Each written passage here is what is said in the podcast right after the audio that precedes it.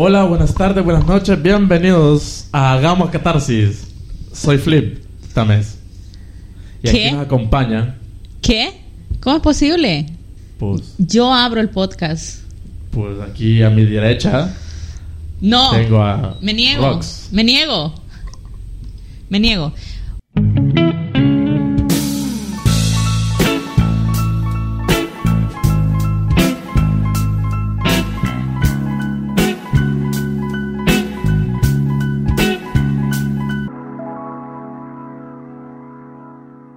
Hola, hola, amigas y amigos. Estamos en una edición más de nuestro podcast favorito, Hagamos Catarsis. Eh, yo soy Rox y bueno, aquí a mi izquierda me acompaña coproductor y editor de Hagamos Catarsis, Flip. Hola, buenas noches. Voy a tener un poquito más de participación. A petición del público. Petición del público. Y a mi enfrente tenemos a nuestro invitado especial, Patrick, nuevamente.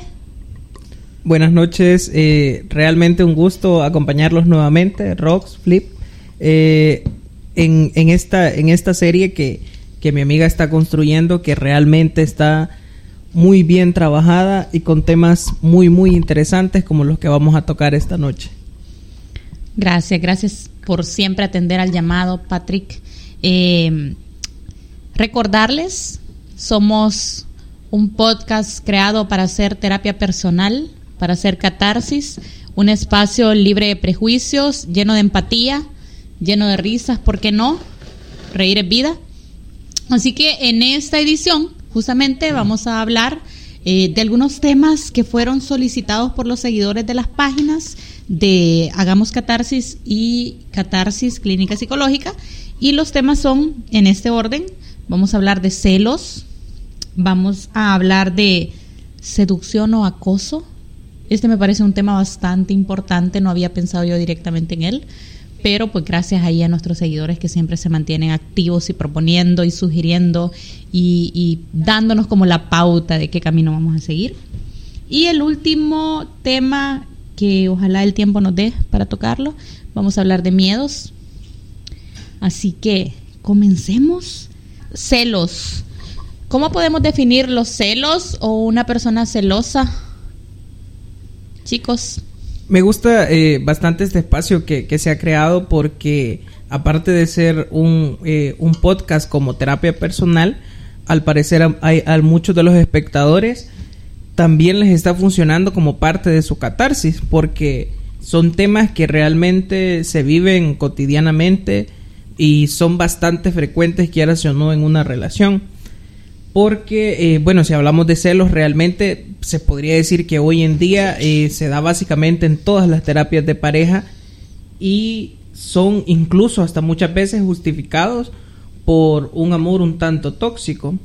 Pero podríamos definir eh, los celos como estas actitudes posesivas con nuestra pareja o incluso con nuestros amigos que realmente no dan una plenitud, ¿verdad?, en lo que es una relación sana, por llamarlo así. se dice que, eh, gracias Patrick, se dice que los celos es un sentimiento, ¿verdad? Eh, o una emoción intensa eh, que puede llegar a ser experimentada como, como ese deseo exagerado de sentirte dueño o dueña de una persona, ¿verdad?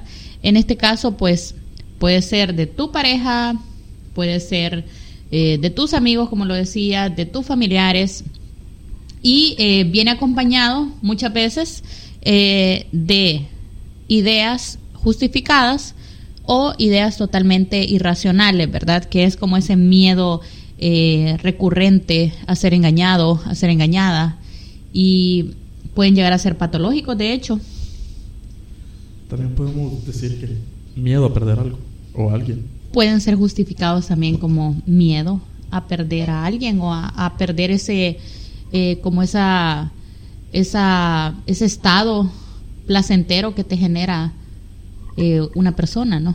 Y en ese caso ahí podríamos hacer lo que es la, la diferenciación entre unos celos sanos, que tal vez no esté muy bien formulado el término, pero eh, llegamos, ¿verdad?, a un punto en el que en una relación por los mismos celos o por la misma ansiedad que nos produce, por ejemplo, el miedo de perder a alguien, nos hace cambiar ciertas actitudes que tal vez están mal en una relación.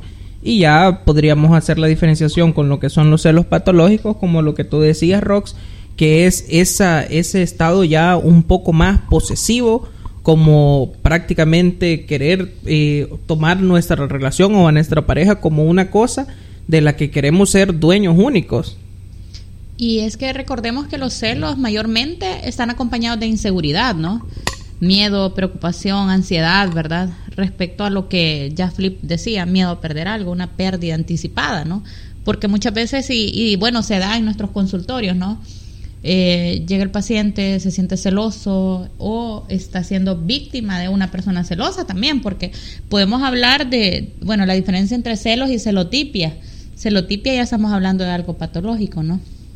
Esta persona se crea castillos en el aire eh, de que su pareja puede estar hablando con alguien, puede estar pensando en alguien, puede estar viendo a alguien a escondidas, por ejemplo. Sí, nos hace eh, llegar a un punto de tener incluso ideas irracionales en donde nos hacemos cuentos en nuestra cabeza que, no, que, nos, que nos hacen eh, pensar, ¿verdad? Incluso de más y llegar a un punto o a un estado irracional de pensamiento. Y me incluyo en este caso porque en algún momento, eh, no sé si celos sanos o, enfermizos, pero en algún momento quizás todos hemos llegado a tener celos o a tener celos o a provocarlos a alguien más. Pero eh, sí es un tema, ¿verdad?, bastante importante, el cual podemos tener en cuenta. E incluso, por ejemplo, eh, irlo, irlo desglosando, ¿verdad?, poco a poco, porque eh, tenemos que justificar, ¿verdad?, lo que es este proceso que, vamos a ir, ir guiando. Y ya tú lo decías, todos de alguna forma hemos sido parte, o sea, o hemos experimentado los celos, bueno, yo me incluyo, tampoco. Este es un espacio para, para hablar con la verdad. De hecho, pues vamos a hacer catarsis. En más de alguna ocasión he sentido celos o he sido objeto de celos también, de que mi pareja ha expresado que siente celos, ¿verdad? Entonces, y, muchas veces eh, estos pueden llegar a naturalizarse y tenemos que tener cuidado con eso porque muchas veces naturalizamos los celos de la pareja y decimos, ay, qué lindo, o si me cela es porque me ama, si me cela es porque le importo, pero realmente es así. Pero, cabal, justifican y eso no se, no es justificación. Eh, decir, te amo y te, estoy celoso porque te amo, te tengo celos porque te amo o, estoy celoso porque tengo miedo a perderte.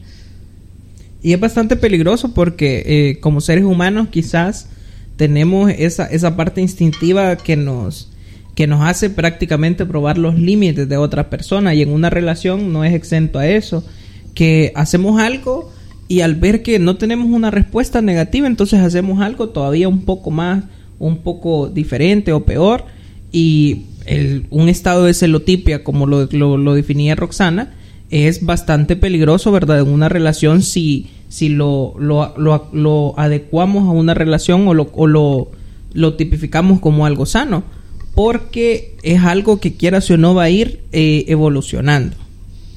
Y que esta, esta situación de celos puede verse como una reacción a una amenaza percibida también, ¿verdad? Eh, ya sea por una percepción de peligro que puede llegar a ser real o imaginaria. Hay que hacer como, como esa diferencia también. Porque hay cosas que eh, puede llegar a ser esta persona motivada por, por los celos, por el miedo, ¿verdad? Pero muchas veces está en su cabeza. Y volvemos al tema de la celotipia. Situaciones totalmente imaginarias. No necesariamente tiene que ser una situación real. Y también verlo desde el otro lado. Que ese, ese o esa supuesta rival también puede estar siendo producto de una situación totalmente imaginaria y que incómodo, ¿no?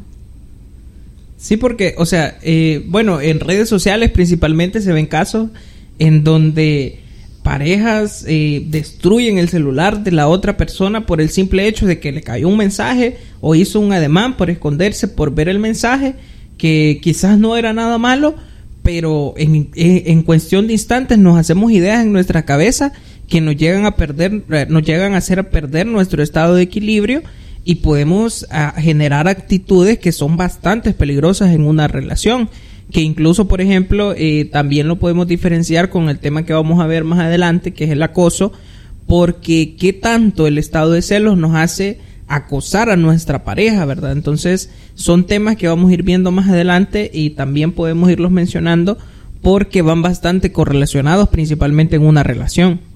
Y eso está bien yuca, porque no puedes estar cómodo con una persona que te esté revisando el teléfono cada rato cuando llegas, ajá, llegas al punto de que o que te hackean las redes o el teléfono o te hackean Spotify o, te hackean Spotify, por ejemplo. O sea, bien son casos eh, un poco más extremos, ¿verdad? Que y, y, suceden, entonces no no estamos exentos, o sea, tal vez ahí en, en los comentarios de, de, este podcast o en las redes sociales de Rox pueden poner experiencia, ¿verdad? Sobre estados o, ajá, situaciones. les ha hecho. Exactamente, porque, o sea, hay anécdotas que realmente son bastante interesantes. Ahora, hay que diferenciar una situación. El hecho, porque todo tiene dos partes, ¿no? Todo, todo tiene dos lados. El hecho de, de Patrick decía algo bien importante. Hemos conocido de historias en las cuales la pareja destruye el celular de la otra persona. Eh, ya que es un espacio para hacer catarsis, a mí ya me han quebrado mi teléfono por una situación de celos, por ejemplo. Entonces, eh, y, en el momento en que se está experimentando dicha situación, o sea, es bastante difícil. Ahorita lo estamos hablando con calma y todo, porque de alguna manera pues ya se sanó, pero eh, es una situación bastante difícil que puede llegar a evolucionar yo quisiera hacer como, como la distinción eh, de lo peligroso que puede llegar a ser el tema de celos. O sea, sí, está bien. Los celos van acompañados de inseguridad, van acompañados del miedo de perder a la pareja. ¿Hemos, hemos experimentado celos alguna vez? Sí, yo, yo he experimentado celos alguna vez. Pero ahora, la otra persona no tiene por qué ser víctima de tus inseguridades, ¿no? O sea, y me parece... O de tus miedos. Y me parece bastante válida la posición de eh, mira, estoy celosa, estoy celoso, este es un comportamiento tóxico, déjame que se me pase, o dame tiempo de procesarlo, o, o discúlpame, tú no tienes la culpa, porque pasa mucho también, y he tenido como muchas quejas de, de pacientes, por ejemplo, que, que son físicamente muy atractivas, ¿verdad? Muy llamativas, y viven en una situación de, de acoso continuo de parte de su pareja en el hecho de que a ti te miran o te agregan a redes o te dan like las fotos, digamos, ¿verdad? Por dar un ejemplo, entonces, y, muchas veces he recibido también comentarios de, parte de ellas diciendo, y entonces, ¿para qué se, busca, se buscan una pareja bonita si van a estar con este tipo de inseguridades, por ejemplo? Quieren mejorar la raza. Podría ser. Puede ser. No, pero fíjate que ya en ese, en ese aspecto, qué feo es que te estén acosando todos los días y te estén reclamando y diciéndote, hey, eh, dame tu teléfono, eh, revisemos tus redes sociales, revisemos quién le diste like, revisemos porque no es vida, porque tú buscas una pareja, tu pareja, para que te dé calma, tranquilidad y te sientas cómoda con esa, con esa persona. Y no es necesario andar este, de rama en rama, como dice la canción. Exactamente, y o sea, siento que es todavía más feo el hecho de que hay parejas que hacen un drama excesivo incluso en público. Y, o sea el, el daño que le están el daño emocional que le están generando a su pareja eh, y sumado a eso todavía peor el hecho de que muchas veces tratamos de justificar nuestras acciones y llegamos al punto por ejemplo de, de, tratar de culpar a nuestra pareja, como bien lo mencionaban ustedes, de que, ah, que porque vos te vestís provocativa y que por eso te da like. Y entonces, aparte que estamos... fotos con tu, con tu, ropa enseñando y, y, que tenés más like que no sé quién, o te dio like este tipo y... Exactamente, entonces el, ahí estamos haciendo un doble daño emocional en el hecho de que aparte que estamos haciendo un daño por lo que son nuestros celos y todavía tratar de justificarlo eh, culpando lo que son nuestra, a nuestra pareja, entonces quizás es un poco excesivo y algo que tenemos que tener en cuenta eh, todos en algún momento, porque ninguno estamos exentos, como decía Roxana, entonces quizás en esos momentos donde nos sentimos o estamos en un estado de celotipia, hacer esa pausa para racionar y pensar, ¿verdad? O calmadamente qué tanto daño le estamos haciendo a nuestra pareja. Yo hace poco, hace como unas unos cinco días atrás, eh, experimenté un caso de celos así. Yo estaba tranquilo, estaba en un, en un lugar, restaurante, bar, bien tranquilo, y me dice la persona, mira, anda con escuela y revisale con quién está chateando. Y yo, este puta, le decía un ciego que vea. Y cabal, él, él se echó la manta a la persona. Manta significa que se vio todo. Se dio gracias cuenta, se gracias dio por cuenta. ajá, culturizar, a- A, Culturizar. nuestros oyentes. Echarse la manta, Echarse la dícese del verbo darse cuenta. Del verbo darse cuenta, del verbo eh, él observó y guardó el teléfono. De ahí mi acompañante femenina, para aclarar, sí se acercó y dijo, ah, sí, está hablando con, con tal persona, Juan el mecánico. Y yo, qué incómodo, o sea, ¿en qué situación me ponen a mí, un tercero, que no sé de su relación, a estarle viendo los mensajes que mandan solo para hacerle un desmadre o reclamarle? Eso no es vida. Eso es estar pensando, ah, está hablando con la otra y no poder dormir. No, no, no es una relación sana. Exactamente, y, y, o sea, nosotros como quizás como ese amigo tercero, como el ejemplo que ponía Flip, tenemos que saber moderarnos porque hay veces que no conocemos, por ejemplo, la relación que, que otras parejas tienen. Eh, el, el comentario que hizo Flip me, me, me recordó algo de, de un amigo que yo tengo, que él incluso, él mismo lo admite, que él es bastante cizañoso. Y tiene un amigo que él es eh, bastante celoso, celos al extremo. Y la esposa de él es doctora y estaba en un turno en un hospital. Y de repente ella le escribe, te escribo, te, te, te contesto otro rato porque ahorita estoy eh, en una consulta con el paciente. Y mi amigo empieza a decirle, ah, está con el paciente y está sola. Y, y- ajá, ¿y qué estarán haciendo? O sea, mi amigo en el... en- Exactamente, lo hizo como broma, pero quizás como no conocía el punto de que este, esta persona era capaz en su relación, que él en, en cinco minutos aproximadamente se excusó y dijo, bueno, yo me tengo que retirar. Y ya después contaban la anécdota que ese mismo día él había ido hasta el hospital y hablamos que recorrió... No, o sea, no, sí, sí, Ajá. tienes razón. Y, y, y a veces cuando uno, pues sí, de, tiene esos ataques de celo, va hasta el fin del mundo para ver si de verdad... sí, exactamente. Y no encuentra nada. Y Sí, dice, porque- uy, acaba de gastar gasolina, acaba de gastar tiempo. Y te, te- te- vos, vos mismo te ves la cara de tonto. No, pues sigan hablando, yo los estoy conociendo ahorita. Ah. No, o sea, es que- es que son experiencias. Sí, porque, o sea, si nos ponemos a pensar en eso, ¿qué tanto daño hemos hecho a otra pareja con comentarios que a Siendo el veces- amigo, siendo el amigo, Ajá. el comentarios amigo. que no moderamos. Ah, por ejemplo, a mí me gusta meter cizaña, pero no para celos, sino para que las parejitas peleen ahí y yo esté ahí entiéndome. Para hacer, para hacerlos más fuertes. para, para que su relación se fortalezca. Exacto. Hay un lugar, hay un lugar reservado en el infierno para personas así.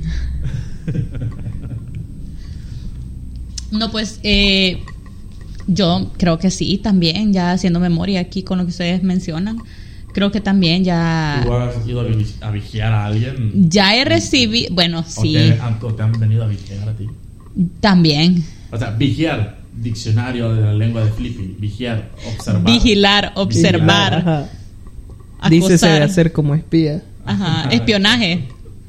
Espionaje. Eh, bueno, ¿Qué es lo más heavy que te han te no, pasado? quizás, bueno, no, no, vamos a hablar de muchas anécdotas. eh, Ah, no queremos aburrir al público, pero, Hay tiempo. Flip, pero, lo, Flip lo está contando y apenas llevamos...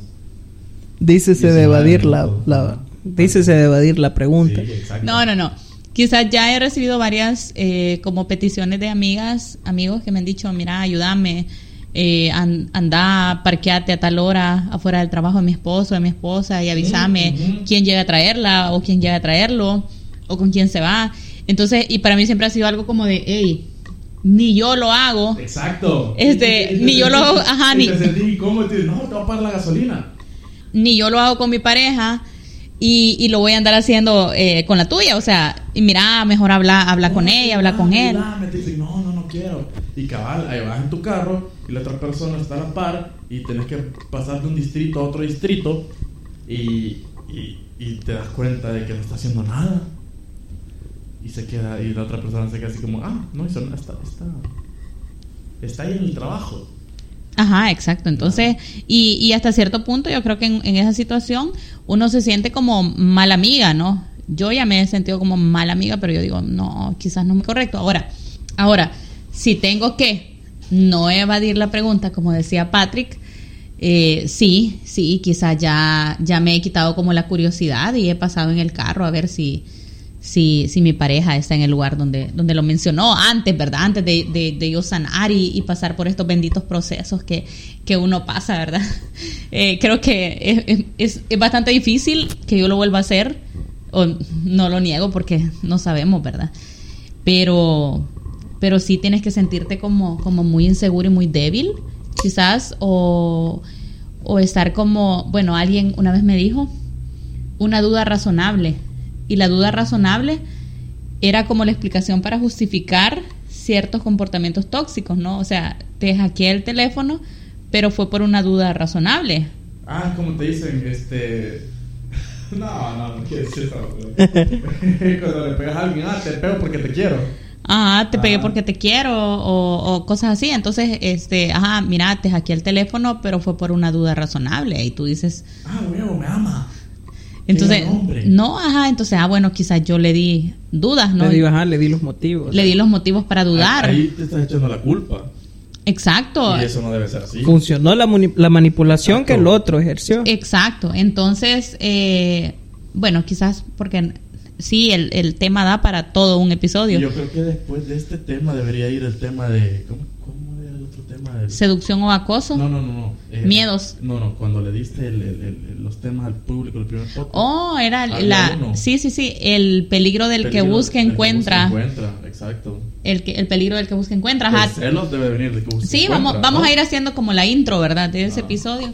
Eh, cuando hablamos del peligro del que busca encuentra, es como que todos en algún momento hemos estado ante una situación, el teléfono de tu novio, de tu esposo está ahí frente a ti, desbloqueado, él no se fijó, se paró, se fue y tú calculas el tiempo suficiente para que salga del baño y puedas por lo menos echar un vistazo rápido. ¿Qué haces? Exacto, o verle el historial, o verle la foto, el WhatsApp, la foto. La foto, el, ajá, el, ajá el, el, la foto, el WhatsApp. Eh, Patrick, este, te hago esta pregunta, ya que nosotros somos los que somos más susceptibles a, caer en esos engaños. Eh, Imagínate, ahora te revisan el teléfono, WhatsApp, Facebook, Instagram, y a nuestros abuelos, ¿cómo los detectaban cuando eran infieles? Ese, bueno, muy buena pregunta porque quizás al principio lo estábamos hablando al momento de que leíamos, por ejemplo, los comentarios que le habían dejado recomendándole temas y es de, de, por ejemplo, el punto de conocer hasta cuándo decir ya no o hasta aquí, porque eh, he conocido, por ejemplo, parejas de, de, ya de bastante edad que han el punto de que han llegado a tener bastantes relaciones o bastantes hijos fuera de la relación y, y incluso veía un meme que que llegaba el abuelo y que de, de ver la, a la otra mujer y a la otra familia y la, y la esposa todavía lo atendía y le daba de comer y todo. Y ya eso no se da hoy, hoy en día, ¿verdad? Entonces, eh, nuestros ancestros quizás eran un poco, eh, se no sé si eran bastante malos realmente, porque... Sí se da. O sea, yo conozco bastante, bueno, conozco varias personas de que el marido llega y... Pero ya se vuelve machismo, ya. Exactamente. Porque, o sea, ¿qué tan permisivos tendríamos que ser para saber, por ejemplo, que nuestra, nuestra pareja sí está haciendo algo malo y no llegar al punto de decir hasta aquí, ya, por ese, ese, ese apego que, que hemos generado en una relación o que por la familia y por los hijos? Quizás como, como reforzando un poco lo que, lo que mencionaba Flip, yo creo que como no habían redes sociales que revisar, se revisaba la billetera, ¿no? Ah, por si te mandaba una cartita de, o, o, un pedacito de hojita y de florecita. La cartita, o la, o las bolsas del pantalón. O lo iban a ver al parque. La camisa, a ver si llevaba ah, algún sí. cabello. Las famosas marcas de labial en la camisa. no, en aquel entonces la señora no usaba labial. Tal vez un pedazo de tile, por si, por si estaba haciendo tortillas con ella, ¿no? Pero eso sí, de, de, si de algo tenemos que estar seguros es que ningún hombre ni ninguna mujer se ha escapado de eso ni y, y, no nos seguimos escapando. O sea, el tema de los celos eh, es un tema vigente. que creo que ni la persona más madura, porque tú en el camino vas aprendiendo cosas, vas aprendiendo que tu pareja no te pertenece, que no es tu propiedad. Exacto. Por ejemplo, que va a estar contigo el tiempo que quiera estar. Nadie es propiedad de nadie. O sea, y, y yo creo que eso es algo que tenemos que tener presente en las parejas, que tenemos que estar mientras ambos quieran estar, mientras la relación sea sana, mientras la relación sea bonita, mientras eh, se dé algo mutuo, ¿no? Y cuando no sea así, es de valorar, ¿verdad? Que, que se hace, porque también es muy difícil el otro tema, que eso sí es un tema totalmente para un podcast diferente, que es el tema de la infidelidad. O sea, no estás bien en tu relación, eh, ¿qué haces? O sea, trabajas en tu relación o, o vas, eres infiel y regresas a trabajar la relación. Tema necesario para, para otro podcast. invitado. Entonces, eh, con el tema de los celos, yo diría, chicos, que eh, tenemos que tener mucho cuidado, no ser esa persona que, que está afectando a su pareja con celos desmedidos, ¿no? Es que ahí debe uno agarrar un amor propio y decir, bueno, tengo celos, eh, no quiero estar amargándome la vida ni amargándole a nadie, después terminar como loco como loca y decir, vaya, hey, te amo, te quiero, pero yo no puedo estar así y cortar esa relación porque a menos si conseguís pruebas, ¿verdad? Pero si solo estás así... Ajá, que no sean solo ideas. Exacto. que no sean solo ideas, hay que tener mucho cuidado, ajá. Entonces, y, y lo que tú decías, el amor propio es clave, porque cuando tú tienes amor propio, tú dices, bueno, no me pertenece, eh, si me está engañando, sabe lo que pierde, sabe la persona que yo soy, la persona que represento, el trato que le doy, el lugar que le doy, y si eso no es suficiente, pues la verdad es que no voy a perder tanto. Es que sí, es que, es que pasa, porque a mí me pasaba que yo revisaba los likes de las fotos y no conocía a nadie, pero uno de más revisaba los likes. Y ahora, pues que estoy en una relación, eh, ni veo las redes sociales, o sea, llego bien tranquilo a la casa, me duermo y feliz. O sea, Duer- y duermes, eso- eso- duermes tranquilo, eh, sin pensar que te están engañando. Eso debe ser una relación. Sí, exactamente, así tiene que ser. Y, y, o sea, si en algún momento nosotros sentimos que estamos en ese punto de que, como lo decía Flip, eh, darnos ese amor propio y cambiar de relación, pero si nosotros vemos que repetimos las mismas actitudes e inseguridades, e independientemente la pareja y la relación, entonces es porque ese problema ya lo tenemos, ya lo mantenemos. Y es importante eh, saber reconocerlo, ¿verdad? Al punto de llegar a, si es posible, pedir ayuda, ¿verdad? Porque son temas o procesos que van escalando poco a poco y que son actitudes que nos van dañando, van dañando a las otras personas y van perdiendo lo que son nuestra estabilidad emocional. O sea, tenemos que saber eh, conocernos y, saber conocer hasta qué punto es bueno y es malo lo que las actitudes que estamos tomando. Yo tengo una duda, ya que son de la rama psicológica. ¿Cuántos pacientes han visto que digan pidiendo ayuda? Soy celoso. Ah, justamente, Ajá. Flip, justamente yo estaba pensando en eso y de hecho eh, venía a mi memoria uno, yo uno solo. Yo recibí un, un paciente de- del sexo masculino eh, que vino a mi consultorio y, y me dijo, ayuda, eh, estoy haciendo daño a mi pareja, eh, soy muy celoso y estoy seguro de que no me está engañando, pero no puedo evitar reclamar, querer revisar su teléfono, querer acompañarla a todos lados y querer controlar cada faceta de su vida, ¿no? Y se sentía como, ah, quiero ser parte de ella, o sea, quiero estar siempre con ella. Entonces, eh, este chico, por esa joven, eh, justamente trabajó en eso, en, ir dando su espacio, en aprender a disfrutar de su tiempo a solas, en dejar también que, su pareja tuviera su espacio, porque miren, eso es bien importante con el tema de los celos, que cada uno tiene que tener su espacio individual. O sea, está bien, es es súper bonito y placentero compartir momentos con tu pareja, claro que sí. Y más cuando tienen eh, gustos en común, actividades en común, pues qué bonito.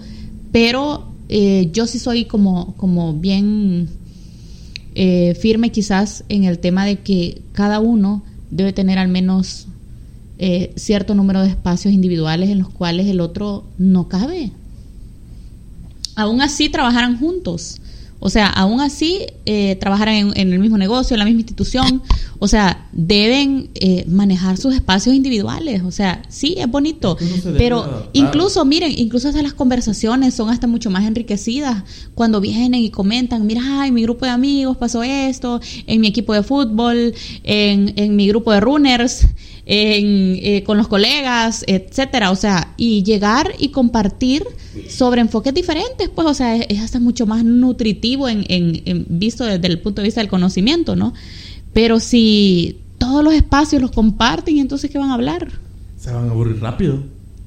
Exactamente, y todos quizás en algún momento necesitamos ese punto eh, o esa individualidad, ¿verdad? De, de, lo que es salir un poco de nuestra relación eh, para que no se vuelva monótona. Y, son momentos bastante importantes eh, que tenemos que vivir ya sea entre amigos o en cualquier circunstancia no solo para crear experiencias sino también verdad para liberar ese, esa presión porque quieras o no estar en una relación en algún momento también genera presión verdad y cansa. Y cansa exactamente y no debe ser así ojo. O sea, una relación no debe, no debe, no debe hacerte sentir presionado, no debe. Yo me refiero a una relación este, tóxica, una relación No, pues no, por, por, eso digo, o sea, no debes sentirte así en una relación. O sea, yo estoy segura de que todas las, relaciones eh, experimentan en algún momento eh, dificultades, problemas, diferentes puntos de vista, pero mayormente, o sea, debes sentirte, como dice la canción, que es tu lugar seguro, ¿no? Pero no no querer llegar a tu casa por temor a pleitos, por temor a reclamos, o no querer ver a tu pareja porque tienes miedo que te va a hacer un berrinche, que te va a hacer reclamos injustificados. Entonces no debe ser así, chicos. Y quizás eh, vamos a ir cerrando ese tema para seguir con los demás.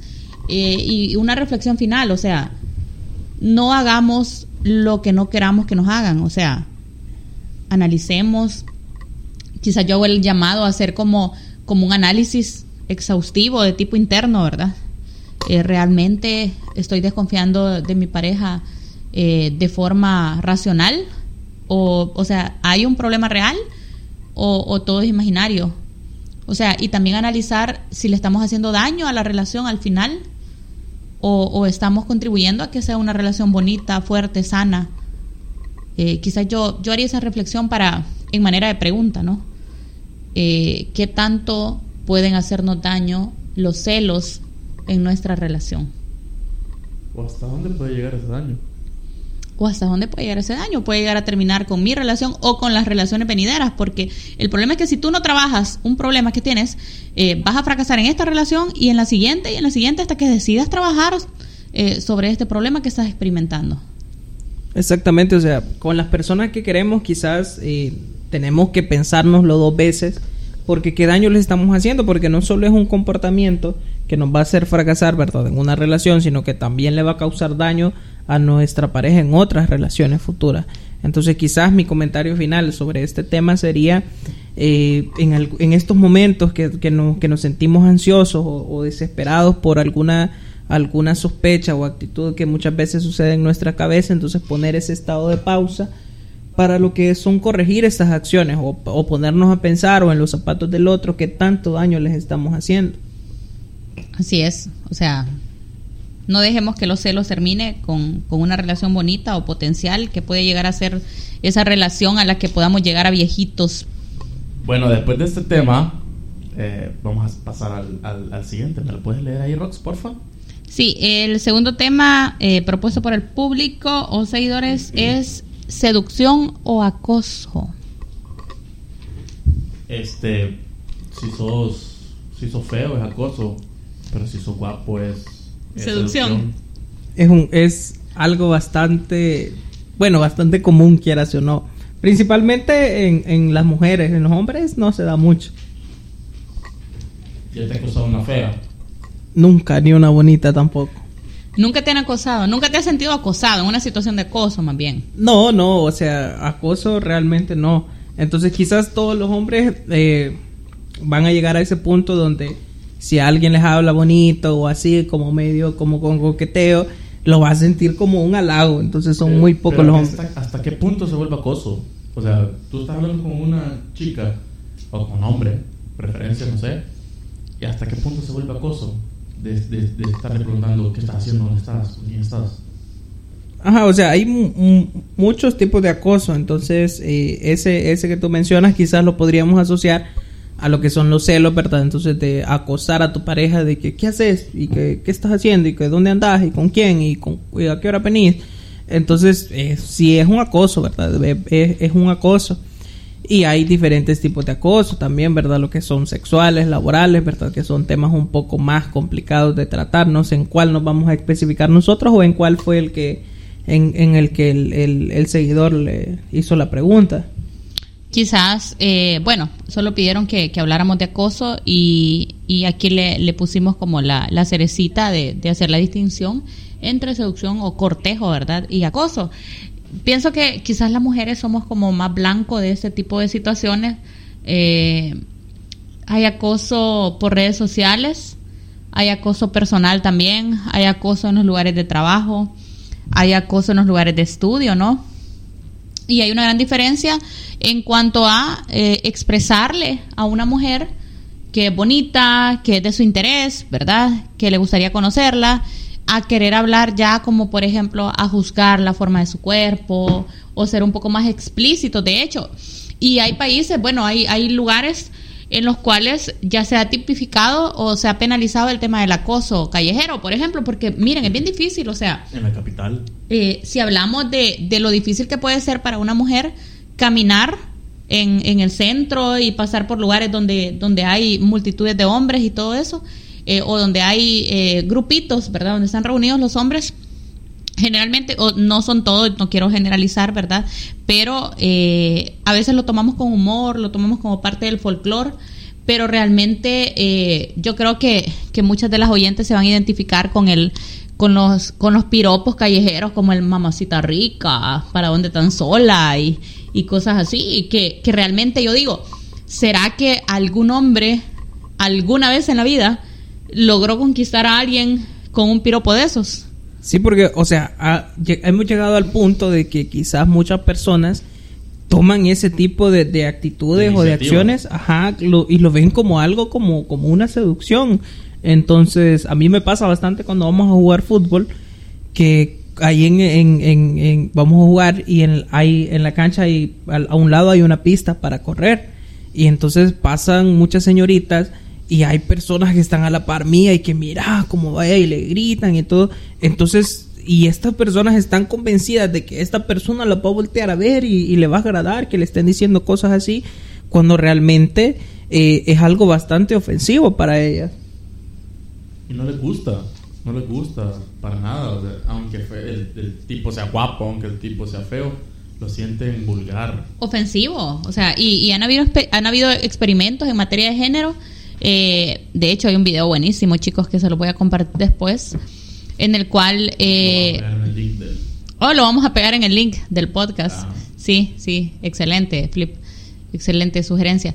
Eh, donde unas chicas están en, una plaza y están esperando que pasen los chicos y cada vez que un chico pasa empiezan a piropearlo.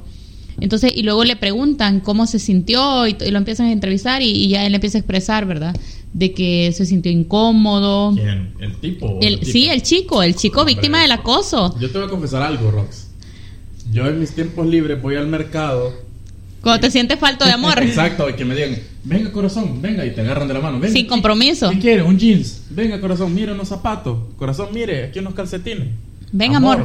O, voy a un lugar aquí en, San Miguel bien conocido, que es donde es en Pupuso, que te atienden y te dicen, va pues corazón, ¿qué va a querer? ¿Va a querer revueltas? ¿Va a querer algo? Para que te digan corazón. Para sentirme amado.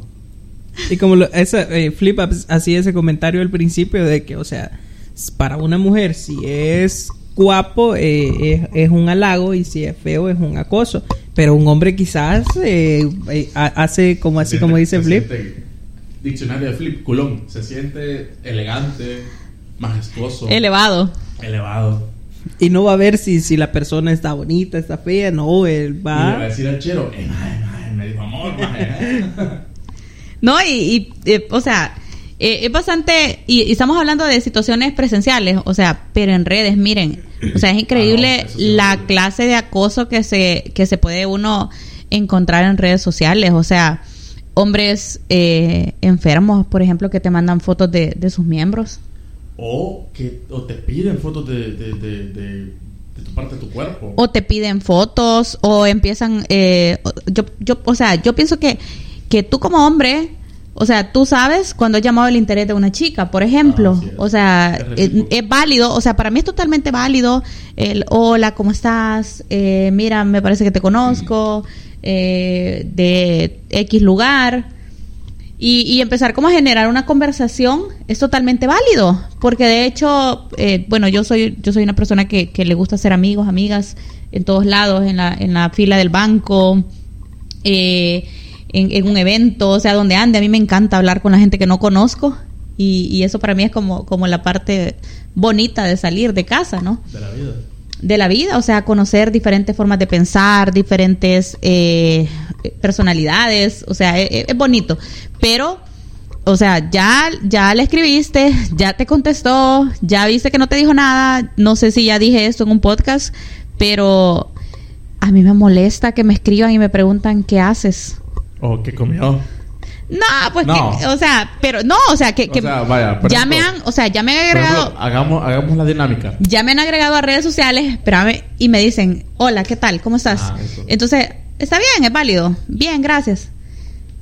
Eh, si te interesa, le preguntas y tú. Si Ah, no, solo, si sí, no, sí. solo dejas el bien, Ah, gracias. si no dice tú, decís tú. Ah, entonces no me dijo. ¿cómo Ajá, no yo? me preguntó cómo estoy, ¿verdad? Entonces, Entonces, muchas ¿qué? gracias por agregarme. Me Ajá. por el de tal. ¿Cuál es el siguiente paso? Ajá, entonces, porque no me preguntó cómo soy yo, solo me dijo que ya está bien. Entonces, y, Aquí, pero, Aquí es donde abro paréntesis. Y si ustedes se sienten en ese tema de no. ¿Qué le digo? Vayan a ChatGPT y pongan ahí. ¿Qué le digo? algo. el consejo del día. Buscando día. opciones. eh, haciendo uso de la inteligencia artificial. Entonces, no, y luego viene, ¿verdad? Ya, le dijiste bien, gracias, y, y, ay, no me preguntó cómo, cómo estoy yo. Bueno, ¿y qué haces? ¿O qué haciendo? Y a mí me molesta, generalmente ya no contesto. Generalmente me, me retiro del chat Ahí perdió. Perdió y ya no contesto. Entonces, porque, y, y me indigna, y yo digo, ¿y en qué mundo se pone a pensar que yo le voy a decir a un desconocido, ah, mira, fíjate que ahorita estoy justamente grabando un podcast aquí con dos buenos amigos, ¿y tú? No, y, y bastante interesante porque, o sea, eh, he tenido un paciente eh, que está quizás al otro lado de la moneda con algunos problemas de autoestima eh, por, por situaciones, un, bueno, bas- bastante arraigadas a ese tema, pero eh, del otro lado del asunto, de, de, de personas que, por ejemplo, esta persona me comentaba, mira, fíjate que yo trato de hablarles a otras personas y, les escribo y muchas veces no, no, no me ven o me dejan en visto. Y entonces quizás a estas personas decirles que, que, que alguien te rechace no te hace menos. Entonces que eso no afecte tu autoestima, pero también tenemos que tener un punto. Saber diferenciar, por ejemplo, qué actitud está bien y qué actitud eh, se convierte en un acoso, ¿verdad? Entonces, porque Rox ya lo decía, ¿verdad? Entonces ella dice, ah, pierde mi interés y dejo de contestar. Entonces, eh, quieras o no, eso eh, es una actitud que a esta persona él me comentaba, mira, pero fíjate que yo le escribo y, y me dejen visto o me ignora. Y entonces eh, quizás este consejo va para esas personas, ¿verdad? Que están de ese otro lado de la moneda, que busquen o que, o como decía Flip, que se metan ahí a chat, chat GPT Chat GPT. para que vean las opciones, porque o sea, esto no te hace menos y no te, y no te tiene que afectar tu autoestima, pero también... la virilidad porque que te digan que no, no te, no te haces más feo de lo que sos. Miren, me encanta, me encanta los dos, los dos puntos de vista, porque yo estoy aquí de este lado como la acosada. No, y ustedes están, y ustedes están ahí saliendo en la defensa de, de, de la otra parte, ¿no? O sea, de, de, de la parte de la cual yo me puedo sentir acosada. Ahora, Flip, consejos para conocer a alguien en redes sociales de forma creativa. Eso sí, un consejo. Bueno, yo antes, antes, porque ya, ya, ya no lo practico mucho, Mucho. buscaba, bueno, ya lo practico, buscaba la foto de un niño que se caía. Y, ah, me caí en tu chat. Hola, mucho gusto, me llamo Flip Tamés y... Ya, hola, ¿qué tal? Ja, ja, ja, ja. Ahí comenzaba la plática. Vaya, este, a mí me, me causa... un Bloqueado, bloqueado. me causa un poco de risa porque este, este mismo usuario que les comento, entonces él me muestra una conversación en donde le envía un oso blanco y le pone, te envío este oso polar. ¿Sabes por qué? Y por qué es para romper el hielo. Ah, sí, también es buenísima. es buenísima. Pero también bloqueado. Pero no le funcionó, bloqueado. Pero es que, o sea, estamos de acuerdo eh, en que si a una persona tú le interesas, esto le va a parecer súper gracioso. Sí, y- exacto. exactamente. Pero si a alguien no le interesa, entonces ahí Es tenemos que poner esa depende, digo, varios factores. Si no conoces a esa persona, o digamos, vaya, le mandaste una solicitud al Facebook, no la conoces, no tenés amigos en común con ella o con él, y tenés una foto de un violín o de un Dragon Ball, o tenés una foto de, un, de Messi. O sea, la otra persona, ah, ¿cómo te va a, a- a contestar? Y si le pones de, de una vez, gracias hermosa por aceptarme y... Exacto. O, o, o qué linda eres, gracias por no sé qué. Linda, soy de los Estados Unidos. No te va, no, no, no te sale, no te sale. Eh, bueno, hablando de, de los piropos, o sea, hay piropos que te pueden sacar una sonrisa. Ahora, el piropo, chicos, y yo quería eh, como hacer este comentario, o sea, no está condicionado a que la chica te tiene que hacer caso. Ah, exacto. Y también te quería tocar un tema. Eh, te comentaba de que en la capital, hace unos par de años, ya comenzaron a hacer, a dar multas a las personas que le dan piropos a una mujer. Y una multa de 50 dólares. No sé si es verdad, yo no me he arriesgado. Y si saben si es verdad, pues te coméntalo ahí en los comentarios. Yo soy de, de Soyapango, de San Salvador, de no sé qué, y sí, tengo la multa de 50. O, ajá, el, el confirmar la información, ¿no? Pero, bueno, pienso que, que si es así, pues que bueno, porque realmente muchas chicas se han visto en posiciones de no querer pasar por cierta calle. Siento que, que quizás en este tema de los piropos, el acoso, seducción, antes de que empezáramos a grabar, hablábamos de forma informal aquí entre todos y decíamos, ¿verdad? Acoso, seducción. Y Flip hacía una broma y decía, ah, si eres feo, acoso. Si estás guapo, seducción. Si eres pobre, acoso. Si tienes dinero, seducción. Si tienes un carro, seducción. Buen carro. No, cualquier carro. No, moto. Ahora son las motos. Ajá, y si andas en bus, decía eh, acoso. Acoso. Entonces, y hacía la broma, ¿verdad? Entonces, no, no, no lo veo así. No lo veo así porque no es así. Pero eh, ciertamente hay, y, y creo que, bueno, aquí en el país hace años se dio una situación de, de un vigilante de un, de, un, de un lugar de comida rápida que una chica denunció que le había dicho un hola morboso. Entonces, y, y había, hubo mucha, mucha polémica. morboso. Ajá, que le había ¿Cómo- dicho. ¿Cómo es un hola morboso? Eh, yo pienso que, o sea, eh, eso te iba a decir, que los comentarios en las redes eran como bien encontrados en el sentido de que algunos decían, ¿qué, qué de morboso puede tener un hola? Ajá. Entonces, eh, la parte morbosa de un hola, o sea, hello, ¿de dónde, verdad? Y empezaba la gente como a comentar y, y así. Entonces, pero ciertamente yo sí creo en un, en un hola morboso. No, o sea, yo tengo una voz ronca. no es lo mismo que te si digan, digo. Sí, hola, pero ¿y si te dicen, hola? Con la mirada lasciva, como que te están viendo como que, que sos comida, o, o dirigen la mirada a cierta Yo- parte yo de tu tengo una cuerpo. mirada perdida. Y yo, yo puedo decir, hola. Buenas Pero tardes. la mirada perdida me imagino que, que significa que si la chica está a la derecha y tú estás viendo a la izquierda, se entiende. no, no, no soy visco. O sea, o sea, así entiendo yo la mirada perdida. no, mi mirada perdida es que estoy pensando en algo y, y veo a alguien. "Ah, Hola, buenas tardes. Y, y no va a ser un, ah, me está acosando porque está... Bloqueado también. Ah. Bloqueado. Quiero entender más de ese, Blo- ese hola morboso. Es Bloqueado decir- por la mirada Es extraña. como decir la infidelidad responsable. Y fue como, como bien polémico en ese entonces, ¿verdad? Porque un hola morboso. Bueno, no vamos a, a profundizar mucho en eso, pero Eh, partamos de esto. O sea, la forma como tú estás cortejando a una chica eh, la puede asustar o la puede hacer sentir insegura. Eh, la forma en la que tú estás enamorando a esta chica, estás utilizando aproximaciones sexuales, ya sea directas o indirectas. Eh, también eso, porque creo que esa es una, una de las situaciones en las cuales una mujer se puede sentir ofendida. Eh, tu coqueteo tiene que ver con comentarios que tienen que ver con la forma del cuerpo de esta persona. Exacto. O sea, eh, hay que, que partir de esa premisa, ¿no? Eh, sigues insistiendo a pesar de que la otra persona ya te expresó que no está interesada? O sea, si cualquiera de esas preguntas, eh, el, el resultado te puede decir claramente que tú estás acosando a alguien y que no es un simple coqueteo, pues. Entonces, eh, si, si la chica a la cual tú estás dirigiendo este coqueteo de esta forma ofensiva se siente eh, violentada, por ejemplo, puede tomar acciones legales y, y, o sea, hay que tener mucho cuidado. Y yo creo que, que bueno que pueda servir este espacio también para informar un poco a nuestros oyentes, o sea, porque cualquier chico se puede meter en problemas también. Yo siento que desde, desde tu principio la chica le debe decir, o el chico le debe decir a la, a la otra persona eh, las intenciones. Decir, no, no estoy interesado, eh, no, no quiero esto, no aquí, porque ha pasado, o pasa siempre, de que te dice, no te dicen la verdad, solo te dejan en, en stand-by.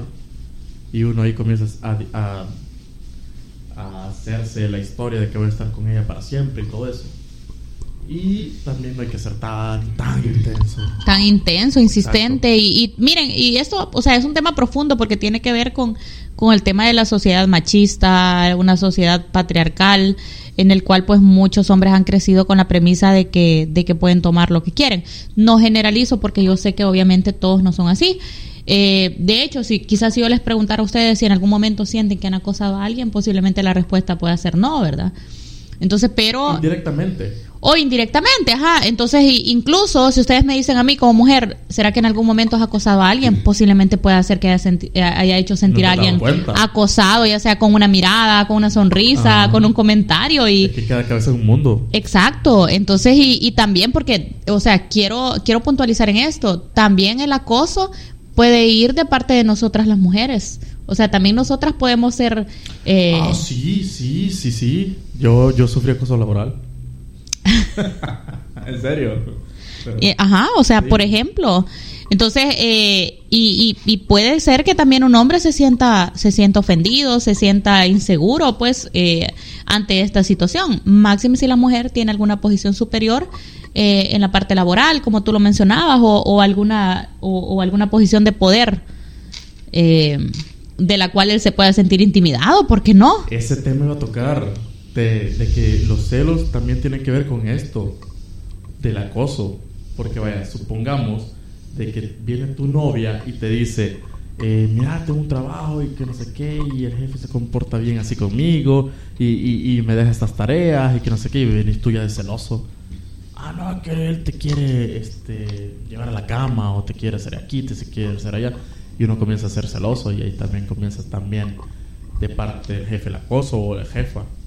Todo, todo tiene una conexión y ahorita estamos haciendo ese engranaje que de vuelta con cada pregunta que ustedes hacen también. Sí, y se, y se da bastante ese caso, ¿verdad? De que, como Flip lo decía ya, que en un trabajo lo sufrió y entonces hay muchas personas o muchas mujeres principalmente que tienen que renunciar a su trabajo por ese hostigamiento que le genera, ¿verdad? Esta figura de poder que muchas veces es el jefe que tienen en su oficina y que genera un mal ambiente laboral. Entonces, eh, estas figuras del poder que prácticamente, ¿verdad?, están afectando a estas otras personas, eh, ya generan dos, dos funciones, ¿verdad?, lo que es el acoso y el hostigamiento. Entonces, quizás eh, en, este, en este tema, lo más importante, se me venía a la memoria, ¿verdad?, un, un movimiento que surgió, un movimiento feminista que surgió hace poco tiempo, de que decía que el no es no. Y entonces, Exacto. ajá, tenemos que saber hasta qué punto como hombres, ¿verdad? Estamos generando este hostigamiento o queremos ser una figura de poder que hostiga a esta otra persona y querer vulnera- vulnerabilizar ese sentimiento o, o esa decisión de esta persona que si nos dice que no y nosotros insistir al punto, ¿verdad? De generar un hostigamiento a esta otra persona. Y este eh, hostigamiento también puede ser, vaya, digamos, en este caso, tener buenos sentimientos con esa persona. Y, tú le, le estás diciendo, mire, ¿cómo está? ¿Está bien? ¿Le puedo ayudar en algo? Eh, mire aquí. Y esa persona se siente hostigada, se siente es acoso también, aunque tengas las mejores intenciones a esa persona. Exactamente, pueden ser muy buenas intenciones, pero o sea, si no es recíproco, en ese momento hay un punto en que esto se puede volver un acoso o un hostigamiento hacia la otra persona. Y, y también pienso que la otra parte que se siente ofendida tiene que ser clara también en decir o, en, o expresar que se está sintiendo incómoda, que se está sintiendo acosada. O sea, el hecho de poner límites también, el establecer límites, pienso que es muy importante y puede ser en algunos casos la solución a que, a que este tipo de situaciones vaya evolucionando a llegar a, a una situación de falta de respeto. Es que desde un principio, si la persona eh, dice, mira, no, no, o sea, puedo ser tu amigo o tu amiga, Exacto. eh, pero ya no sigas con esto, ya no quiero flores, ya no quiero, voy a ser tu amigo, te voy a aconsejar, te voy a hacer esto, y la otra persona no lo entiende, mejor alejate. O pedir ayuda, en cualquier caso, porque estamos hablando ya que, que puede existir persecución eh, o, o ya situaciones más extremas, ¿no? Sí, porque hay muchos hombres y mujeres que incluso llegan al punto de romantizar esto, de que mientras más insistentes son, van a llegar a un punto de enamorar a su pareja y el hecho, podemos ser muy románticos, pero tenemos que saber el momento, porque podemos enviar flores, rosas, chocolates, pero si esta persona, o sea, no le, no le generamos ninguna atracción o ningún interés y nos está manifestando que no quiere nada, entonces eh, seguir con estas situaciones genera un, un hostigamiento bastante claro. O llega el punto de que te dice, si no me contestas a tal hora voy a ir a buscarte. O si no me contestas, este, voy a hacer un desmadre en tal lado. Y eso también ya tiene Del que- diccionario de Flip, Desmadre en tal lado. desmadre, Eh, eh, desmadre. dícese desorden. Desorden. eh, eh, en inglés, riot. Y pues, no sé cómo, cómo explicarlo. Ir a un lugar a hacer un caos. Y bueno, quizás para ir cerrando ese tema, porque nos quedan unos minutitos escasos para el tercer, el tercer tema, que, que quizás no vamos a profundizar tanto en él. Eh, seamos cuidadosos, o sea, si alguien nos llama la atención, que es válido, o sea, eh, alguien decía una vez, ¿y por qué una mujer no puede expresar que un hombre le llama su atención, por ejemplo, que tiene interés en un hombre? O sea, ¿por qué tenemos que ser siempre las mujeres las conquistadas o porque tienen que ser siempre hombre- los hombres que se esfuerzan en el cortejo. Ajá, entonces yo decía, bueno, sí, o sea, hay mucha razón en ello. O sea, también las mujeres podemos expresar interés en conocer a alguien o, o, o tomar el primer paso y decir el hola, ¿verdad? ¿Cómo estás? Y, y todo y todo lo demás. Yo siento que el hombre se sentiría muy halagado también. A mí, con la novia que tengo, ella dio el primer paso y yo ya me siento feliz. Llegó al punto de preguntarte, ¿qué haces? No, no. Te preguntó, no. ¿qué haces? Es, no, mejor aún, se disculpó conmigo por, por, por un evento canónico que pasó en nuestra vida. Y ahí vine yo y comencé a, a, a hacerme la víctima y comenzamos a platicar. Y con escuela le pedí el, el WhatsApp. Le Víctima. Ajá, le pedí el WhatsApp con escuela y ya lo demás es la historia. Estoy feliz. Pedir el, el WhatsApp con escuela. Con escuela y no con acoso. Eh, de, ajá, de- del diccionario de Flip con Es- escuela. Con escuela es diccionario de flip. con es estrategia, tácticas especializadas. Ser el gambito. Del diccionario de Flip, Ser. Eh, el escuela es. astuto, Astuto. creativo, no sé, Ser un don Juan. un don Juan, ok.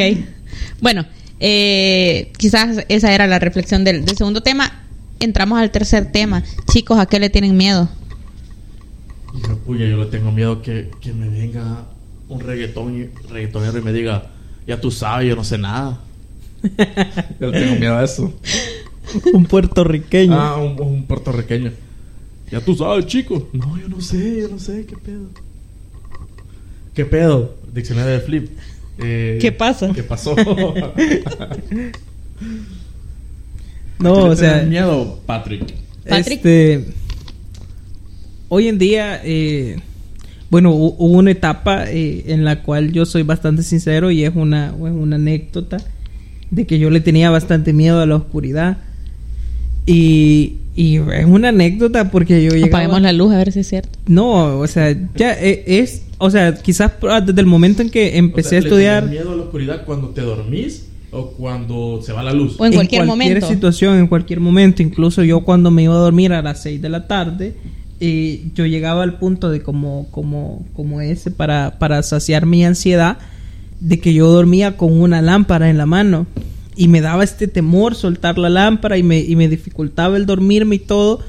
Y entonces eh, fue una de las razones por las que yo empecé a estudiar psicología. Entonces al punto de, de tratar de encontrar ayuda para, porque yo sabía que era un problema, o sea, yo sabía que, que eso era algo que estaba afectando en mi vida, porque me, me generaba insomnio, me generaba muchos problemas. Y fue algo que quieras o no lo fui superando bastante bien. Y entonces por la car- por esta misma carrera, porque yo llegué a un punto de decir, sí, necesito ayuda. Pero sí es algo, ¿verdad? Que ya hoy en día eh, me, me ha ido, eh, se me ha ido minorizando, se podría decir. Pero hay, hay algo que es un, como un detonante que yo tengo. Por ejemplo, yo no veo películas de terror. Porque yo sé que en ningún momento. Porque yo sé que si veo una película de terror, en la noche me va a volver esta Vamos, ansiedad. vamos a ver Sau 10. No, no da miedo. O sea, ahora cambiaste eso, ya no tenés la lámpara en tu mano, ahora tenés el celular. No, ahora no, no. Ahora ya eh, llegué a un punto, quizás a esta, a esta, a esta terapia de, de con- cognitiva conductual eh, para ir mejorando esta conducta al punto de, de llegar a esta, a esta terapia de, de exposición en vivo al punto de que primero lo hacía eh, eh, con mi imaginación y durante el día, ¿verdad? Entonces, eh, imaginándome, soltando la lámpara, hasta el punto de que yo llegué en la noche y dije, bueno, ya, esta noche no tengo que tocar la lámpara en ningún momento, no tengo que tener temor, e irlo superando poco a poco. Y entonces eh, eh, fue bastante complicado porque yo tenía amigos, o sea, esto me pasó no hace mucho, quizás, quizás cuatro o cinco años y tengo 27 años y entonces yo tenía amigos que para ellos esto les parecía bastante ridículo. Qué Y joven. entonces- Ya te voy a contar mi miedo. exactamente, entonces son cosas que, que al punto, o sea, llegan a generar un trauma en lo que es una persona. Pero sí, eh, este es un tema bastante importante porque muchas veces, por ejemplo, nos sentimos mal cuando alguien nos dice, por ejemplo, que, ay, ¿cómo le vas a tener miedo a la oscuridad si es normal, si existe? Y entonces, pues sí, pero ¿y yo qué puedo hacer? Pues, y entonces llegar a ese punto de cuando lo sentimos dañino, entonces pedir ayuda, tratarlo, mejorarlo, porque es algo que afecta nuestra vida diaria. Es que te entiendo, porque en la oscuridad no sabes qué tienes enfrente, no sabes qué tienes a los lados, no sabes qué te va a pasar. No, y me pasó, se podría decir, es una anécdota bastante amplia porque a mí me pasó en un momento bastante complicado porque, o sea, yo no soy de aquí de San Miguel y entonces me toca venirme de, de lo que es donde yo vivía con mi familia, entonces con mi círculo, entonces donde yo sabía, no, allá afuera está mi hermano, allá afuera está mi mamá, todos están allá afuera, a vivir solo prácticamente, o sea, se imaginan estar viviendo en una casa solo y con temor a la oscuridad y entonces yo, ¿qué hago? Entonces había un punto... Le llamabas a tus amigos y decías, hey, quédate aquí conmigo. O- No, ¿y cómo si, si, si llegaba a ese punto de que, de que yo tenía este temor de que... Y si le digo que le, que le tengo miedo a la oscuridad y se burla de mí. Entonces es un poco, es bastante complicado. No, y, y quizás mencionar que, que ya no era un miedo, Patrick, ya era una fobia. Exactamente, ya se había convertido en una fobia que en ese momento yo no sabía diferenciar, ¿verdad? Entonces eh, el hecho de estudiar esta carrera eh, que yo estudié entonces me ayudó bastante a lo que es generar esa diferenciación e ir superando esa etapa, ¿verdad? Porque son, sí, sí fue una etapa bastante dura, se podría decir. Pasar de, de un miedo a un, o sea, ya un trastorno psicológico, digamos, pues que, que eh, cuando ya, ya no es una emoción, o sea, ya no es una emoción, sino que ya se convierte en un trastorno. Y ya es un poco más difícil el, incluso el confrontarlo. Estaba haciendo como memoria mientras tú hablabas del miedo a la oscuridad. Y yo decía, bueno, ¿y a qué le tengo miedo? Y recordé también que uno de los motivos por los cuales yo estudié psicología es porque me daba miedo tragar pastillas. Sí, es chistoso, es Sí, chistoso, búrlense. Y, y bueno, y, y, bueno, Jake, que nos acompañó en el primer episodio, eh, fue bien importante porque casi me gradué sin, sin aprender a tomar pastillas. Y Jake, en una ocasión que me enfermé, él me ayudó y me dijo, eh, me dijo, mira, Rox, eh, mira, este, yo le pedí ayuda, yo le dije, mira, me cuesta tomar pastillas. Entonces, y, y él me dijo, mira, eh, debes aprender a hacerlo y empezó a darme como ciertos tips para poder eh, tomar pastillas. Y él me, bueno, todavía no las tomo como debe ser, Como la gente normal. como la gente normal, todavía me ¿Cuál- cuesta. ¿Cuál es tu truco? Mi truco, bueno, eh, Jake me decía, pensá en que si te podés comer eh, bocaditos de comida grandes, ¿cómo no va a pasar una, pastillita, verdad? Entonces yo empezaba eh, a, a mentalizarme de esa forma. Ah. Yo como y como bocaditos algo grandes y cómo no me voy a tomar esa pastilla. Yo no mastico la comida, solo la trago. Entonces, y segundo, ¿verdad? Segundo, me decía él, pensá en que tu garganta es tan grande eh, que esta pastillita no se va a quedar atorada, de alguna manera va a pasar, entonces, y no te vas a morir de eso. Y empezaba yo como a hacer esa, eh, eh, como, como a utilizar esos, Tips. eh, esos pensamientos, ¿no? Esos pensamientos positivos en cuanto a verme tomando la pastilla. Eh, y lo otro, me decía, aprovecha que estás comiendo cualquier cosa, una fruta, una gomita, una, lo que sea, una galletita, y, y cuando estés lista para tragar, mete la pastilla y que, y que como que, como que ese bocadito de comida le dé raya a la pastilla. Entonces, sí, eh, eso voy a hacer. Y hasta ahorita así lo hago. No he aprendido a dejar el bocadito, todavía va acompañado el bocadito, pero eh, miren, es que se escucha chistoso y quizás puede Ya, ya, ya se me ocurrió un Puede ser que- Que lo voy a decir después. Puede ser que para, para algunos, ajá, eh, sí, gracias por el bullying. Eh, pero, eh, miren, es difícil. O sea, yo, eh, solo de pensar que iba a tomar una pastilla, mi garganta se cerraba, empezaba a sudar, me daba taquicardia. Me metía la pastilla en la boca y la pastilla andaba, andaba paseando por toda mi cavidad bucal. La boca, toda, el sabor Y- de la pastilla metálica. Amarga. Exacto, y aparte de eso, solo de pensar que, que, que la iba a tragar, eh, empezaba a vomitar, eh, entonces no me funcionó el tragar la pastilla. Entonces luego llegué al punto que cuando me enfermaba, yo soy súper fan de las inyecciones, por ejemplo, a mí no me, a mí no me asusta que me digan que me van a vacunar o que me van a inyectar, porque me acostumbré, porque para mí era preferible eh, aguantar el dolor de una inyección a una pastilla. Entonces eh, aprendí a masticar las pastillas y eso es horrible porque imagínense el, el sabor que puede tener una moxicilina, por ejemplo. No, no se los recomiendo, horrible. ¿Y cómo, cómo hacías con, la, con las cápsulas? Eh, las- no las abría, las abría, y las masticaba también, o sea, es que era espantoso, o sea, un trauma horrible. Y, y, y yo lo superé, les puedo decirte que ya tomo pastillas, no me importa el tamaño. No. Pero no como la gente normal. No como la gente normal todavía, pero algo es algo, es trabajo honesto. ¿Cuál Momento. es el colmo de Rox? El colmo. ¿Cuál es el colmo de Rox? Un chiste. No sé cuál es. un médico. Eh, eso sería el colmo. Papá. Eliminado. Anota el minuto, cabrón. Eh, entonces, eh, es bastante difícil, pues. Y otro miedo, me daban miedo los perros. Me daban miedo los perros. y miren, yo hace años practiqué el ciclismo y salí a andar en bici. Y, y yo les digo que, que una seguida de los perros, los ciclistas me van a entender. Sí. Y ahora. entiendo yo lo tuve. Y ahora salgo a correr y ya me han seguido los perros también. Y, y alguien me decía un día de estos, mira, los perros son tan astutos, ya evolucionaron y ya no hacen caso a la piedra imaginaria. a la piedra invisible. Ah, güey, es que ya, ya no sé, ya no sé, ya no sé en caso al mate. Al de que uh, te vas Eh, agachar y vas a tirar diccionario de flip, mate. Eh, eh, eh, no, no es mate de tomar como los argentinos, sino que el mate, Mate, seña, fingir, la- este, hacer algo, fingir una acción, una mímica. una, una mímica. Entonces, eso, eso era mi fobia. Y ahora déjenme decirles, eh, Siempre le tienes miedo. Amadísimos oyentes, tengo una perrita, tengo una perrita en No, casa. pues, Eh, que tengo una perrita, tengo una perrita, Maya Laguerta, así se llama, Maya Laguerta Salamanca. Es una, una maltés blanquita, gordita, traviesa. Me ha dejado solo con uno o dos pares de tacones funcionales. Pero que, que, o sea, lo vencí. Yo solo de pensar que, que iba a tener un perro y lo iba a acariciar y que iba a poder sentir su- sus dientitos en mi piel, me desmayo del miedo. Porque también ya se había convertido en fobia. Oh, también le tengo fobia a las yemas de los huevos. Bueno, ahora, ahora, viene, ahora viene el, el temor de Flip. Bueno, bueno, el ex temor de Flip, porque ya lo superé. Le tenía miedo a las gallinas. ¿Por qué? Se preguntarán.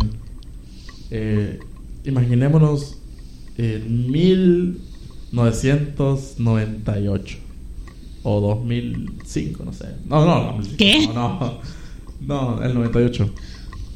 El pequeño Flip estaba jugando con un familiar a las escondidas. Escondidas es un juego salvadoreño, si las escuchas del extranjero, donde te tenés que esconder a huevo y te tienen que buscar. A huevo, palabra de afirmación. Diccionario de flip. Cierto, exacto. Exacto. Así es. Correcto. Correcto. Entonces estaba buscando a, a- a mi familiar y dije, está en aquel matorral. Matorral. Un, un- un grupo de árboles, de, de, de- de Monte. de monte grande, donde se, eh, donde Te puedes esconder. puede esconder. Y yo le digo, ah, te encontré. Y estaba una gallina con unos huevos. Y se me tira encima y me comienza a picotear y a seguir. Y, y flip, un pequeño flip corriendo. ¡Ah! Mientras mi familiar estaba subido en un árbol, viendo todo. y el pequeño flip corriendo y picoteado y todo hecho leña. Hecho leña. Hecho leña, o sea, herido Afectado. afectado, traumatizado. Pero vivió su vida y, y- le quitaron el temor una vez, ya en el 2009, 2010, que el mismo flip, o sea, yo organicé una subida a una montaña y todos tenemos que poner algo. Yo, yo puse la bebida, otro puso el carbón, otro puso los vegetales y un tipo eh, no consiguió el pollo, sino que fue a agarrar el pollo, a robar el pollo donde una abuela, la, la gallina donde la abuela, Pobre la abuela. y, la llevó, y lo llevó vivo. Entonces yo, le, yo, como todo ser humano consciente y joven y ingenuo, les dije, miedo a las gallinas, yo no voy a agarrar esa... No, que llévala, no, yo no la voy a agarrar. Se organizaron todos y me la pusieron en el pecho y me la estrellaron en todo. y- A la fuerza. A la fuerza. Me agarró alguien que tenía más fuerza que mí y, y me la rastrearon por todo el- y, me- y desde ahí se me quitó el miedo. ¿Sentiste que moriste? Sí. Y después me dijeron, toma el, el colín. Colín, arma cortopunzante larga que usaban nuestros antepasados. Machete. Para, para defenderse. Ajá. Machete quebrado. Machete. Entonces comencé a matarlo, pero resulta que el colín no tenía filo. Así que murió desangrada. pero así lo superé. Superé el miedo. Y, Y- yo no le tengo miedo. Sí las toco. No las agarro, pero las toco. Vamos a decir que fue una Ah, terapia de confrontación. De choque. Una terapia de choque. Sí, porque sí, sí, yo Eh, quería llorar. Para nuestros oyentes, eh, Patrick y yo de ninguna manera aprobamos ese método. No, o sea, o- vayan a terapia, o sea, si tienen miedos o fobias, vayan a terapia. exactamente, o sea, porque, bueno, digamos que fue suerte que eso no avivara más el trauma. No, o sea, no. que, no te, que no te dejara más traumatizado. Yo iba a decir Es eso, Flip- Patrick. Flip, Flip, Flip es hombre. Es fuerte. Él, él es, él es todo un macho. Él, él toma lo bueno. Y dice, no, no me picoteó. Solo me aruñó la gallina cuando me lo pusieron en el pecho y en todo el cuerpo. Pero no me picoteó. Sí, ¿moriste? No, no morí. Yo creo que moriste unas tres veces. No, estoy bien. ¿A qué artista famoso viste en el cielo? Hijo, a José José vi. Chepe, chepe, dije yo. Bien, chicos, eh, creo que, que fue el mejor tema que podíamos dejar al final. Quizás no lo hemos afrontado con, con la seriedad que debemos, pero vayan a terapia, es mi consejo, vayan a terapia. Que tal vez lo puedas superar tú solo, eh, ya eh, hemos dado algunos tips. Eh, bien, amigos, amigas, gracias por quedarse con nosotros hasta este momento. Eh, Patrick, gracias por estar aquí, sos de la familia definitivamente, eh, fundador de Hagamos Catarsis, esta es tu casa, te esperamos aquí siempre que quieras. Yo creo que eh, cuando, cuando le llamé, porque, porque nuestro invitado de hoy nos canceló y, y, y así como, como el salvavidas de emergencia, Patrick, vienes al podcast, voy. Jalo. Claro que sí. No, realmente, o sea, este es un muy bonito espacio. Eh, la felicito, Rox, porque, o sea, la parte de quizás eh, su idea de, de hacer su, su propia catarsis personal se ha convertido también en, en catarsis para muchos de sus invitados, porque es un espacio donde podemos ser quienes somos nosotros y que quieras o no, el hecho de hablar de estas experiencias o de estos temas que son bastante comunes, eh, nos ayudan, ¿verdad? Y también espero que a muchos de, los, de, sus, de sus oyentes también esto les ayude. Entonces, si pueden eh, de alguna o de otra manera contactarse con Roxana eh, por sus redes sociales y tienen algún tema que ustedes piensen que eso les está afectando bastante, entonces pueden dejárselo saber porque, o sea, para esto es este espacio, también para que ustedes sean parte de lo que es esta catarsis. Así que un gusto para cualquier momento que me inviten, acá estoy, ¿verdad? Gracias, Patrick. Y eh, ahora, como Flip también tiene que decir, no se acostumbren a mi voz, este es podcast, como dice Roxana, no es improvisado, sino que eh, fue, un, podcast a la carrera, de hecho, y, este es uno de los pocos episodios en los que en los que van a haber mucha interacción de, parte de Flip, que está ahí como tras bambalinas en los controles, ¿verdad? Orientándonos, leyendo los mensajes del público. Por eso no se acostumbren a mi voz ni a mi presencia, porque primer podcast que, voy a... Vamos a preguntar, eh, ¿te parece si le preguntamos al público qué les parece? ¿Quieren escuchar más de Flip o no? Ah, diccionario de Flip. Eh, ajá, ¿quieren seguir conociendo el diccionario de Flip? Y bueno, vamos a hacer ahí la consulta. Y gracias, Flip, también por compartir de tus anécdotas. Eh, y temores. Temores. y, eh, Ideas, experiencias, ¿no? Y, eso es lo importante, o sea, todos aprendemos. Eh, personalmente me sentí muy cómoda. Siento que nuestros oyentes van a, a, disfrutar este podcast. Van a disfrutar. Es, un podcast diferente, lleno de risas. Sí, exacto. Salimos del... Del, del molde, del cajón. Redes sociales. Hagamos catarsis. En Facebook, Hagamos Catarsis. Eh, también la página de la clínica, Catarsis Psicología, by Roxana Salamanca. Y también tenemos WhatsApp Business. Tenemos WhatsApp Business eh, 77300270. Eh, estamos en TikTok también, también, Rox Salamanca SV. Estamos en Instagram también como Catarsis Psicología SV y Rox Salamanca. Eh, recordarles, este es un espacio de terapia personal, de hacer catarsis, un espacio libre de prejuicios, lleno de empatía, en un lenguaje muy propio nuestro. Somos migueleños. No, es decir, yo, yo hago el lenguaje, yo hago el lenguaje. Tú aportaste en esta ocasión el lenguaje, el lenguaje muy propio. Somos migueleños de San Miguel El Salvador y bueno, compartiendo un poquito de, de experiencias, eh, información que nos puede ayudar a, tomar decisiones informadas y relevantes, ¿no? Así que te esperamos en el siguiente episodio de Hagamos Catarsis. Que no sé a dónde voy, no es real. Hace ya tiempo te volviste odio cuando estoy lleno de este veneno y oigo trueno si no estás.